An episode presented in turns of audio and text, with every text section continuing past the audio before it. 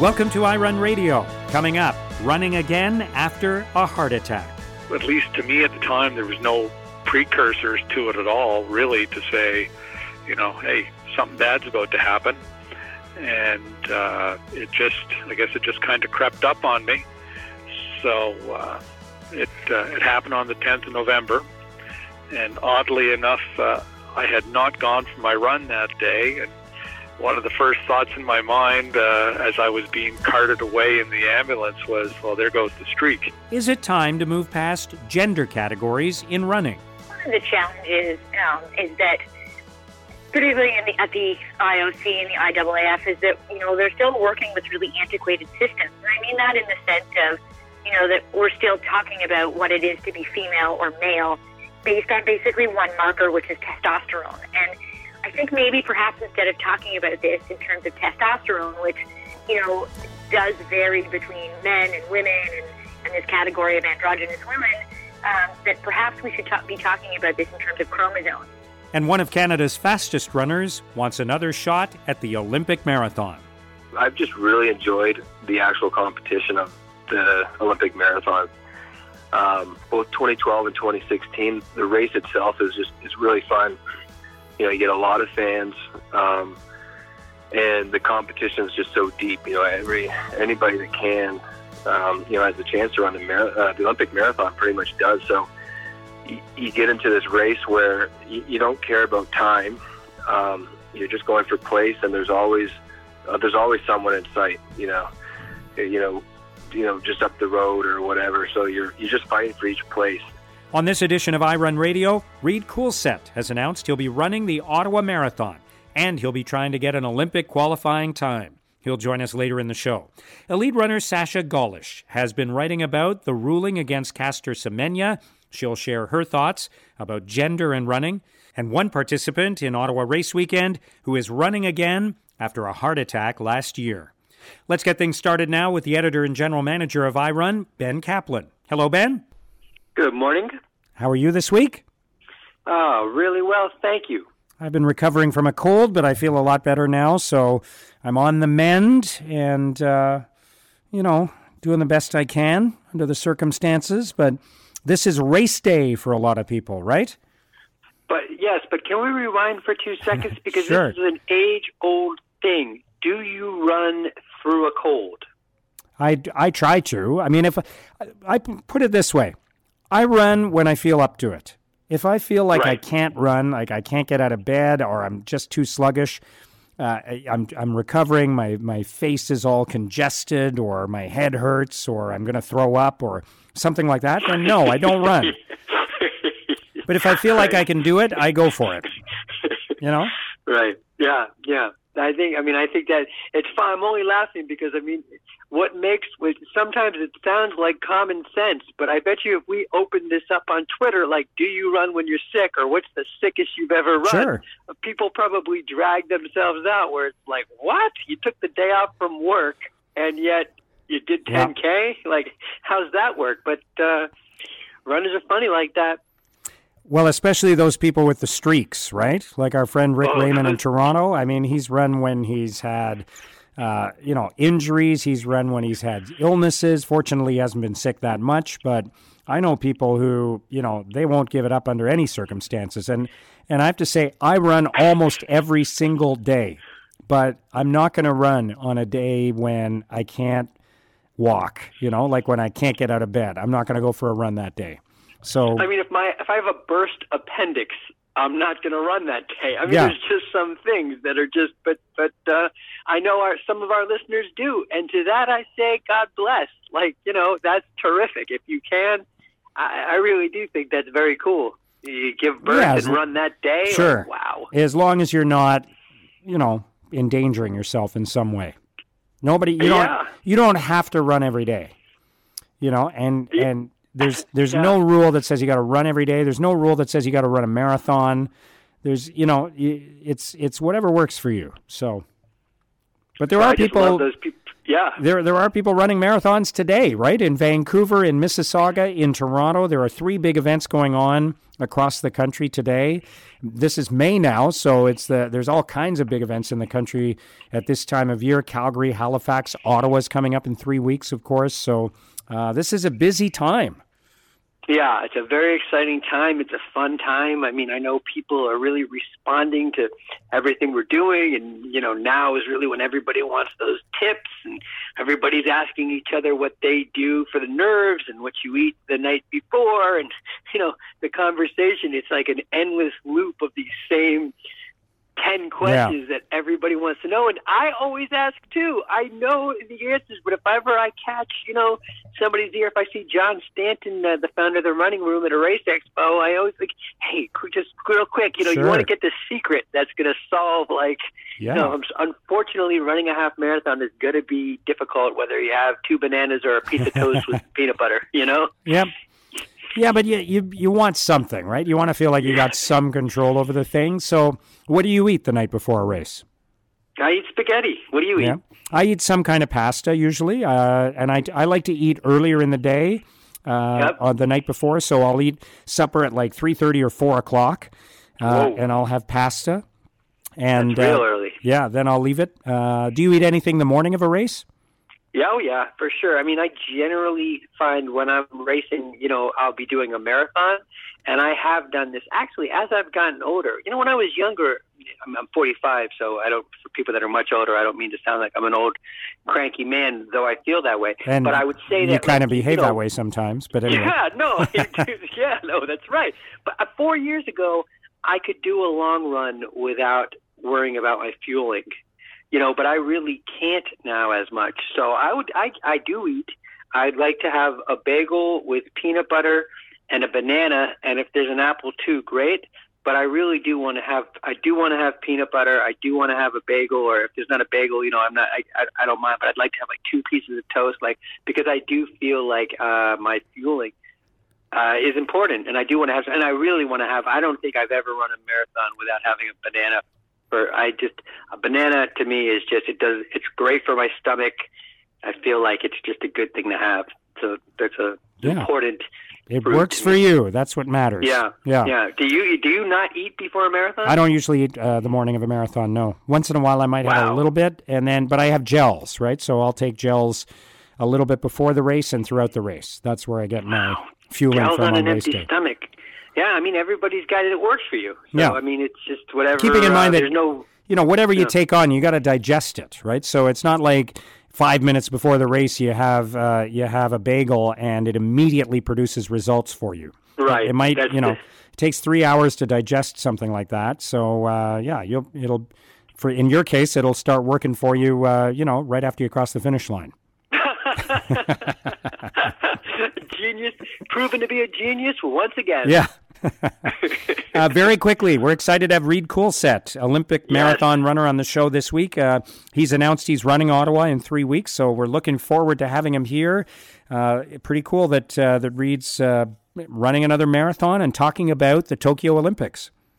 Yeah, two-time Olympian already, and I mean, I love this guy. We did a story on him on our website. I was actually just about to send him a note because it did very well. I mean, people, you know, I, I hate to be like did very well, and you know, but the, it, just the metrics on his story were high. I mean, people just love following the star's stories. And Reid is so he has two children now. You know, Yeah. so he's going to be 40 years old. He's got two kids. He does the marathon, which is you know, punishing, and he's been doing the marathon competitively for I don't know, you know, eight years, I ten. I, I think he ran his first marathon uh, at Ottawa actually. But anyway, he's been running for so long, and he's but he's still you know right there where he was, and it's Yep. pretty uh, it's pretty inspiring. He's, and he's very open and honest about all of these things. So Right on. it's great having him in Ottawa. Yeah, All right, good stuff, Ben. We'll talk to you next week. Thank you. I appreciate it, sir. That's Ben Kaplan, iRun's editor and general manager. Coming up next, a member of the Canadian Armed Forces who's running again following a heart attack late last year. iRun Radio is brought to you in part by New Balance Canada. New Balance is a proud sponsor of the Scotiabank Toronto Waterfront Marathon, fitting elite Olympic marathoners like Reid Coolsaet and also making shoes that are ideal for you. Jay Rashid is a chief warrant officer in the Canadian Armed Forces. Last year, without warning, he suffered a heart attack. But now he's back to running, and he's training to do the 5K at Ottawa Race Weekend later this month. Jay, welcome to iRun Radio. Well, thank you, Mark. It's uh, it's it's nice to uh, be invited to uh, chat with you. So tell me about this running streak that you had. That uh, was what it went on for something like three years, right? Uh, uh, just shy of four, actually. Okay. But uh, yeah, I happened to run across uh, a Facebook post about uh, Runner's World Run Streak that was only supposed to last 37 days. Okay. So I uh, joined the group, and uh, as they say, I never really looked back. so. So you you started out by saying I'm going to run 37 days in a row, and then you just kept going. Uh, yeah, well, the beauty is this uh, this Facebook group. Uh, they're they're truly wonderful people. Uh, you know, I think in part because they're we all share that that common thing called running, right? Uh, so it's pretty cool. Everyone posts about their run every day, typically on Facebook, and you know, very supportive group. Uh, if you've had a a bad day, a bad run, someone's there to give you that little nudge and tell you tomorrow's another day to run. You know, uh, we celebrate successes. Uh, I mean, we've I've gotten to know many many people. Uh, in some instances, I was uh, actually three weeks before my heart attack. I was in Bethlehem, Pennsylvania, at uh, Runners World Runners Fest.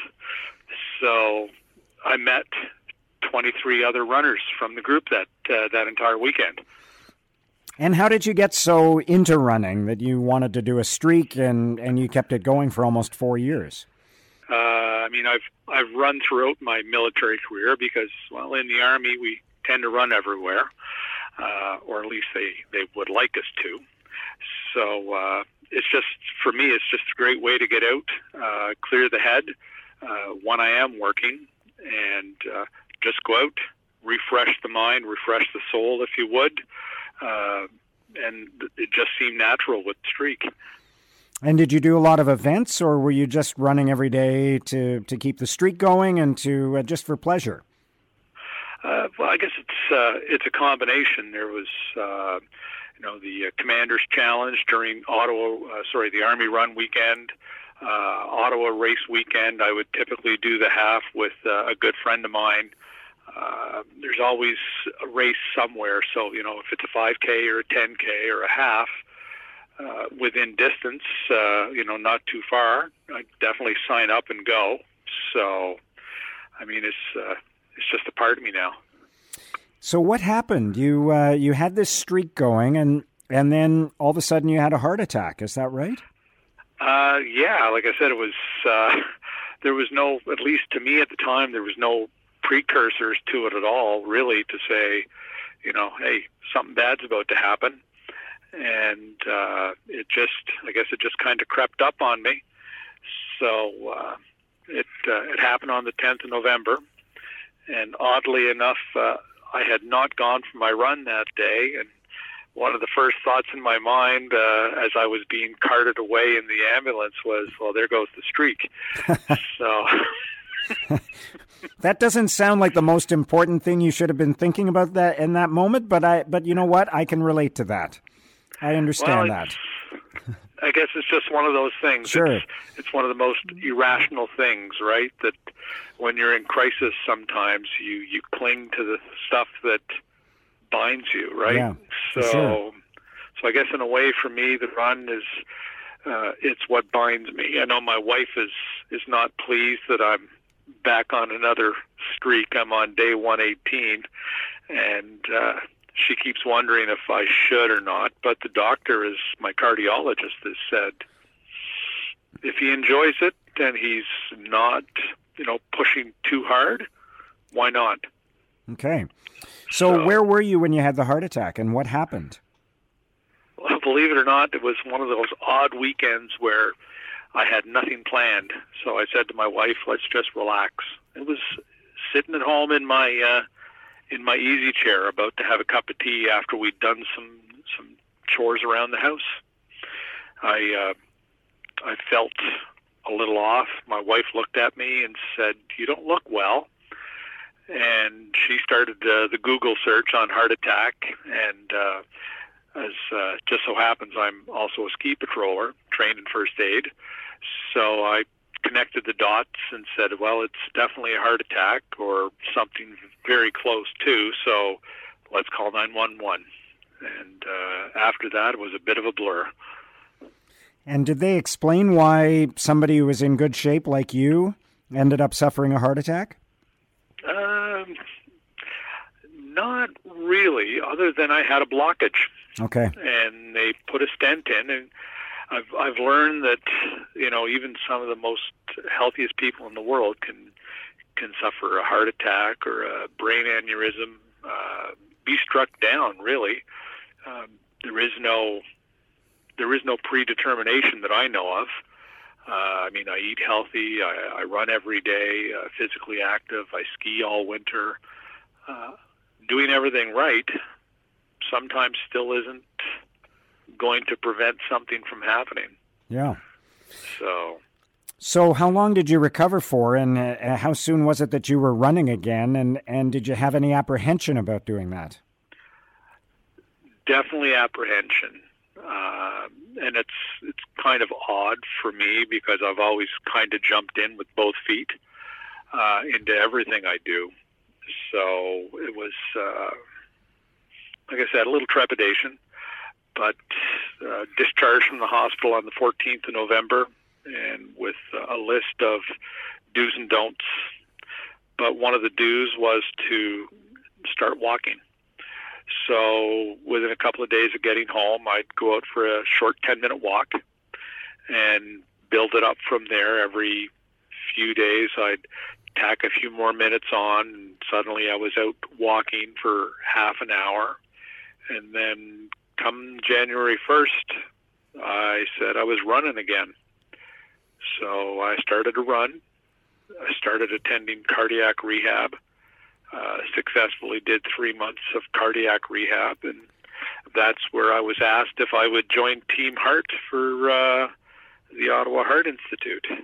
So you'll be running for the Ottawa Heart Institute at Ottawa Race Weekend this year.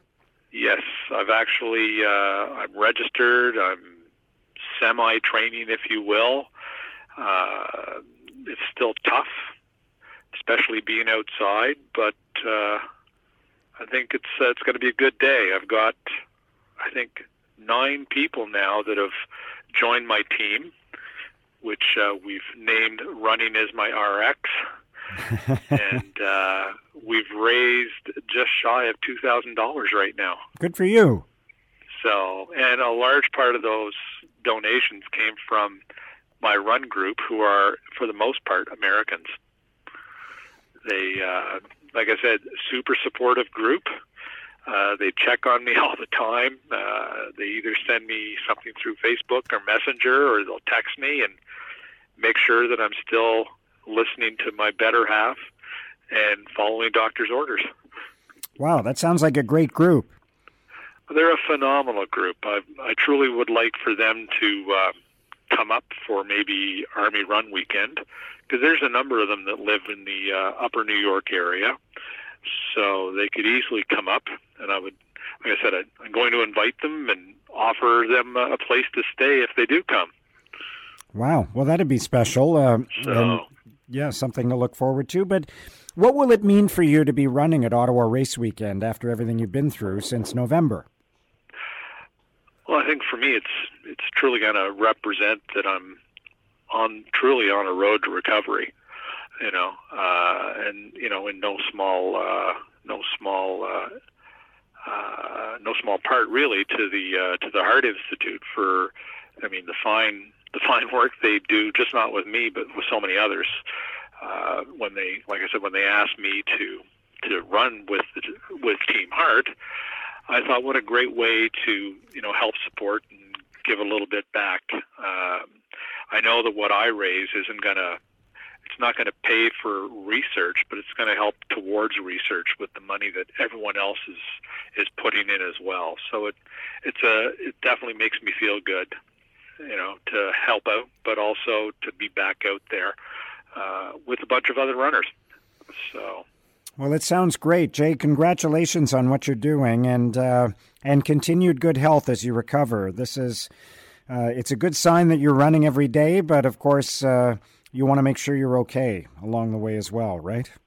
Oh, without a doubt. Uh, I'd say to anyone who's in a similar situation or may not actually be feeling 100%, you know, take the time to uh, get checked. You know, um, that could make the difference. So it's a very important message. Jay, thank you so much for joining us on iRun Radio. Well, thank you very much, Mark. That's Jay Rashid, a member of the Canadian Armed Forces. Coming up next, elite runner Sasha Gollish tackles the issue of gender and running.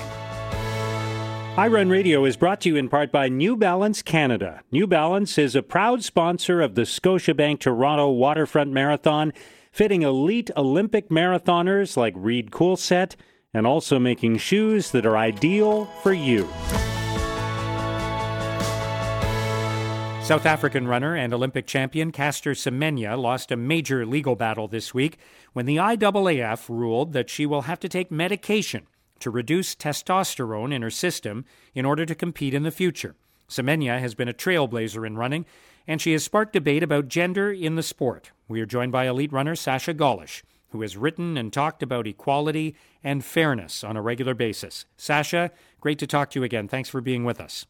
Thanks again for having me, Mark. And I'm really interested in your perspective on this story because we've talked before about the issues that arise with gender in sports. And uh, here's an example of somebody who uh, effectively is being uh, punished for some type of genetic advantage, uh, some type of arbitrary definition about what makes somebody female, and um, and I, I understand some of the dynamics around this, but this seems like a very harsh decision to me. What are your thoughts on it?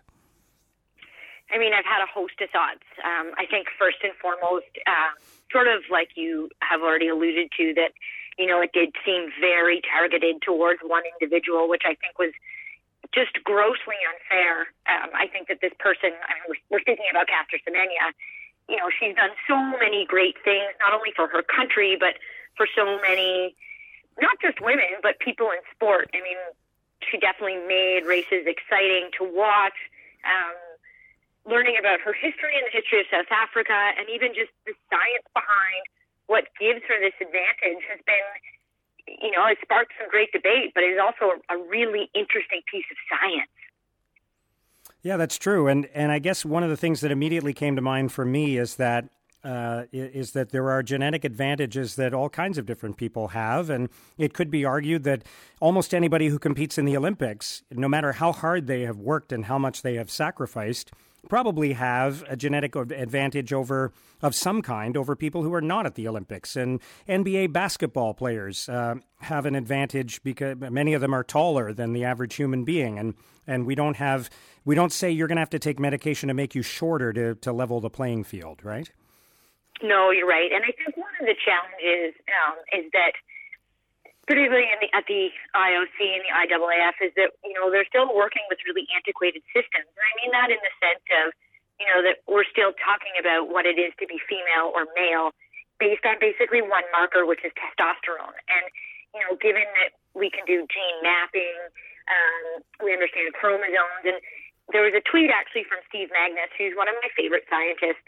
Um, he said, you know, I think maybe perhaps instead of talking about this in terms of testosterone, which you know, does vary between men and women and, and this category of androgynous women, um, that perhaps we should ta- be talking about this in terms of chromosomes and just sort of adapting and becoming, I guess, you know, much more proactive about what they're doing. But unfortunately, that's not how they framed their case. And so, you know, we're sort of stuck with trying to draw a line in the sand once again using, you know, testosterone, which has, you know, generally been seen as like the male hormone um, and estrogen is seen as the female hormone in a sense. Yeah, which is kind of flawed in itself because uh, everybody's got both in some quantity, right? Right. I think where they really were going is that you know, you know, if you look at sort of some of the data that they had presented in the journal, it's the British Journal, I think, of Sports Science, um, where they looked at like what a normal, you know, female has compared to a normal male, and then comparing it to the they call these DDSD athletes, and I apologize, I can't remember what it is off the top of my head, but it's athletes with you know this chromosomal um, syndrome, or I apologize again, these DDSD athletes have, and just that their levels of testosterone are so um, out of scale with what a woman would have that, you know, they do actually have an advantage. And I think that the way the decision was made made it very black and white as opposed to saying, okay, can we learn from this and figure out, you know, how Caster can and other athletes with DDSD can still participate? Because right now, you know, they're allowed to participate, um, but maybe with maybe not in a way that really seems fair, um, given that they're being asked to take these drugs. Yeah. And so it also in, invites a discussion, I think, uh, about something you and I have talked about before, which is what place gender categories have in sports to begin with, and and how we draw those lines, and why we draw those lines, and where we draw those lines, right? Totally, and I think one of the things missing from the conversation is this this notion of gender and sex, and you know, gender is is a socialized term as to how you identify, and I think it's really important as a society that we talk that way. Um, but I also think it's really important that we respect what biology is too. And so, chromosomally speaking, you know, very much so people are chromosomes, you know, in um, sort of the whole animal kingdom, which we fall under, generally speaking, male and female. And yes, there are some anomalies in there, um, but that given the anomalies are not the norm, that perhaps we need to go back and actually speak about sport in terms of sex again. Or at the very least, definitely have a conversation with the public to say, we just want you to know these are very different terms in terms of what we're speaking about. So, does that mean that in the future, perhaps we might be able to have more categories than just the sort of binary category at the Olympics and other major international events of men and women, male and female? Okay, so if Sasha Gollish was in I'd probably try and do it. I'm going to make you the, uh, the head of the IOC for a couple minutes here, so go. So, you know, I do think that's the way to go. I think Para really did a phenomenal job about making it competitive um, and really exciting to watch with the way that they redefine their categories. And, you know, however our games are morphing or whatever they're doing, and I, I actually don't know enough about the science. I've read very little, um, but I have read a little. Um, I think that there is an opportunity to have this discussion um, at the sort of at the Olympic level. But I think the other piece that's missing from this conversation is why are we only talking about it in track? And, you know, outside of them targeting these specific events, like, you know, we can leave that for another conversation, another question, but like, why are we only talking about this in track? And I think it's a conversation that has to happen not just in track and field, um, but across all of the sports. Now, there's another angle to this, which is that I understand why, as as much as I greatly sympathize with Caster Semenya, I also understand why there are people who are saying, "Look, we'd never allow somebody to artificially add that level of testosterone to their system. That would be giving them an unfair advantage." So, in a sense, it, it is a, an advantage, a biological, chemical advantage to have that elevated level of testosterone. So it doesn't necessarily make it fair for the other competitors. I'm not sure where that leaves me, but I can I can understand that point of view in this discussion. Right, and I think that's where we're all confused right now. And I think that you know, I think no matter what decision was made yesterday by the Court of Arbitration for Sport, that you know people were going to be disappointed. There was no way to make everybody happy. And I think the Court of Arbitration in Sport basically said, okay, here's the evidence presented. And as you just said, there is this advantage from being able to with testosterone. And, you know, again, I kind of wrote about this yesterday, but it's not actually um, the ability to sort of um, train, it's more in the recovery. And there's actually science coming out that says um, not only does testosterone um, help with recovery, but estrogen might actually be seen to inhibit recovery. It's like, great. Mm so fun being a Czech sometimes. um, um, but you know, this idea that the Court of Arbitration for Sport basically had to go, okay, so it's almost like a Nash equilibrium. Like, what's the least worst case scenario that we we can present?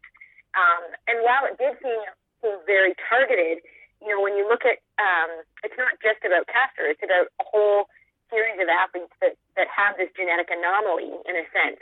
Um, and so they said, okay, unfortunately they're a minority, and maybe that's why they made the decision. I, you know, I don't know anybody on the panel, yeah. um, but I can see the side of it being unfair. You know, and my middle distance self, like my teeny tiny little self, like I don't have the power to compete with with Caster. Um, and no matter what I would able would have been able to do in training without using um, unethical methods, um, would have let me be able to compete with her. Right. But still, it makes me so sad to think that there's not really a place for Caster to compete. That's a great way of looking at it, uh, and, and I agree. And and it's fair to point out as well that that uh, there are other people with her condition who are not Olympic athletes. Uh, so it doesn't, on its own, mean that she uh, becomes an Olympic champion. So there's there are many facets to this. Sasha, it's always great to hear your perspective on these kinds of issues. I really, really appreciate you joining us this week. Thank you. Thanks, Mark. That's elite Canadian runner Sasha Gollish. Coming up next, Canadian Olympian Reid Coolsaet. Run Radio is brought to you in part by New Balance Canada. New Balance is a proud sponsor of the Scotiabank Toronto Waterfront Marathon, fitting elite Olympic marathoners like Reid Coolsaet and also making shoes that are ideal for you. Reid Coolsaet is one of Canada's most successful marathon runners. He's competed twice at the Olympics, and he announced this week he'll be running the Ottawa Marathon at the end of this month. Reid, welcome back to iRun Radio. Yeah, it's great to be here again. Thanks for having me. And so you are running the Ottawa Marathon this year. Tell us a little bit about what went into your decision. Well, I was actually planning on doing the Hamburg Marathon um, April 28th just because it coincided with this vacation slash altitude training um, camp that my family and I are on, and we just thought it'd be good to get out of the winter, February, March, April, and then just do a race at the end of April and be back in Ontario for May. And I just um, I had a little, I got sick for a few days, and then um, a couple weeks later I had this little back injury, so I just missed a, a bunch of training and didn't feel confident about racing at the end of April. So it was a very easy decision for me. I was contemplating running Ottawa at the beginning of my uh, like before I even planned what race I was going to do, and knowing that I'd have a bit more time for Ottawa, um, it was yeah. Like people were asking me if I was upset that I wasn't doing Hamburg, and um, I wasn't at all. I was like, well, you know, I, it was a Ottawa was a race I was considering, and this just kind of um, forced me to do Ottawa over over Hamburg, um, and, and I'm excited to uh, to toe the line May 26th. All right, right on. It's going to be great to have you here. Um, so, what's the goal for that race? Uh, what are you? How are you feeling? How's your training going? And and and what are you hoping to accomplish? My goal, really, for the marathon, um, basically all of 2019 and and the beginning of 2020, will be to qualify for the uh, 2020 Olympics in Tokyo. Um, I, I I think it's going to take about 213 to do so. If uh, the Athletics Canada goes with the IAAF um, like standards, but um, we still don't know what what Athletics Canada is going to set forth as the standards. So right now, I can just assume that uh, I'll probably need to run about 213 and do that twice um, to get a good to get a good ranking um, and get that qualifying uh, criteria under my belt. So one step at a time, just you know, aim for 213 in Ottawa and see what happens. Yeah, and I find the process. Uh, I mean, obviously, it's not something that I go through uh, uh, as, uh, uh, uh, but you know, we've all got different goals with our running, and and some of us are trying to qualify for Boston, or we're trying to get under four hours for the first time, or whatever. we all have our goals, and one of the things that I find difficult to process about the about the Olympic uh, qualifying process is that you don't know exactly what you need to do, uh, but you've got this window, and and you know you've got to run a fast time within that window. So I'm sure that. The earlier you can do it, uh, the the less pressure you feel because you can't run marathons every weekend, and so if you don't do it fairly early in the process, you you don't want to be setting yourself up where you've got some all or nothing race at the end of the window, right? Yeah, that's right. I mean, I you know the last two Olympics, I was lucky enough to to race well early on in the uh, qualifying window and and feel pretty confident about the times um, I had run and that they would hold up for you know to be still to be top three in Canada. And I would like to do something similar, um, where you know by the end of 2019 I feel confident, but um, you know if it, if it does take 2020 and I can still get there, I mean I would still be very happy. Sure but uh, to have to run, you know, a, uh, a, a marathon in April or May of 2020, um, you know, is is later than you'd like for trying to to peak in July, July August for the Olympics. So yeah, earlier the better. That's that's for yeah, sure. Right on. And so, what? Obviously, it's the Olympics, and and who wouldn't want that experience again? But uh, but what in particular uh, is it that excites you about the prospect of competing again at the Olympic level in Tokyo next year? Yeah, I've I've just really enjoyed the actual competition of the Olympic marathon. Um, both 2012 and 2016, the race itself is just is really fun you know, you get a lot of fans, um, and the competition is just so deep. You know, every anybody that can, um, you know, has a chance to run the mar- uh, the Olympic marathon. Pretty much does. So you, you get into this race where you, you don't care about time. Um, you're just going for place, and there's always uh, there's always someone in sight. You know, you know, you know, just up the road or whatever. So you're you're just fighting for each place, and which is a, which is a little bit different from most of the marathons I run. Usually, you know, towards the end of the marathon, um, it's it's fairly spread out, and if there is a you know a few targets just up ahead on the road, that's great. But um, you know, they're they're not. It's not that packed, and the Olympic marathon's just like you just you're fighting for every spot. So it's like a cross country race, like a 10k cross country race, but it's uh it's over 42k and on a, on the on a big stage. Yeah, and as you say, I think that's one of the things that's different about the Olympic marathon. You mentioned it earlier that, uh, we, you know, whether it's uh, we just had, uh, of course, uh, the Boston Marathon and the London Marathon, two of the world marathon majors uh, that are in the same month. So you're not going to have every elite runner competing in both those marathons or either of those marathons. You're going to have some people who choose to do Boston, some people who choose to do London, and some people who aren't in either of them. Whereas the Olympics tends to be the one that everybody wants to be in because it's only every four years and it's the Olympics, right? Yeah, that's right. I mean, other than just having the restriction of three runners per country, yeah, I mean, yeah. everybody you rarely hear about people, um, you know, deciding to to not run the Olympics and, and do a fall marathon if they if they have the opportunity. Yeah. So you mentioned you're doing some altitude training right now. You're in Colorado. Tell us a little bit about that experience. Yeah, it's been great. Um, it's my first time here in Colorado. and we were just staying just outside of Boulder, um, February, March, April, and then um, we had to find a new place because um, we're extending our trip here. So we'll, we're in Boulder now, just for the last two weeks of, of May, before I um, you know head back to uh, the Eastern Time Zone. And yeah, the the running here is great because there's just so much um, different terrain. So um, you can go run up in the mountains, run on technical trails. You can get really hilly roads. Um, there's flat trails, and um, yeah, I mean anything you kind of want, and it's it's at an elevation of 1,600 meters, which um, is lower than what I've normally trained at altitude. Um, but yet it's still, you know, you, you still find it's it's tougher.